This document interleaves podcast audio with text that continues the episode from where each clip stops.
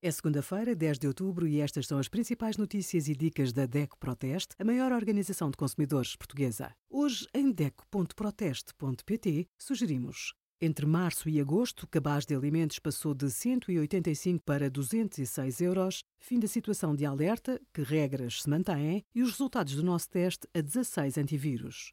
Sabia que pode fazer inscrição temporária num centro de saúde por mudança provisória de casa? Os cidadãos com nacionalidade portuguesa ou estrangeiros com residência permanente em Portugal podem inscrever-se no Registro Nacional de Utentes e depois nos cuidados de saúde primários. Para fazer a inscrição, dirija-se à unidade de saúde mais próxima da sua área de residência. Leve o número de utente, um documento de identificação, um comprovativo de morada e o número de identificação fiscal. Caso tenha direito a algumas isenções ou comparticipações, leve também os respectivos comprovativos.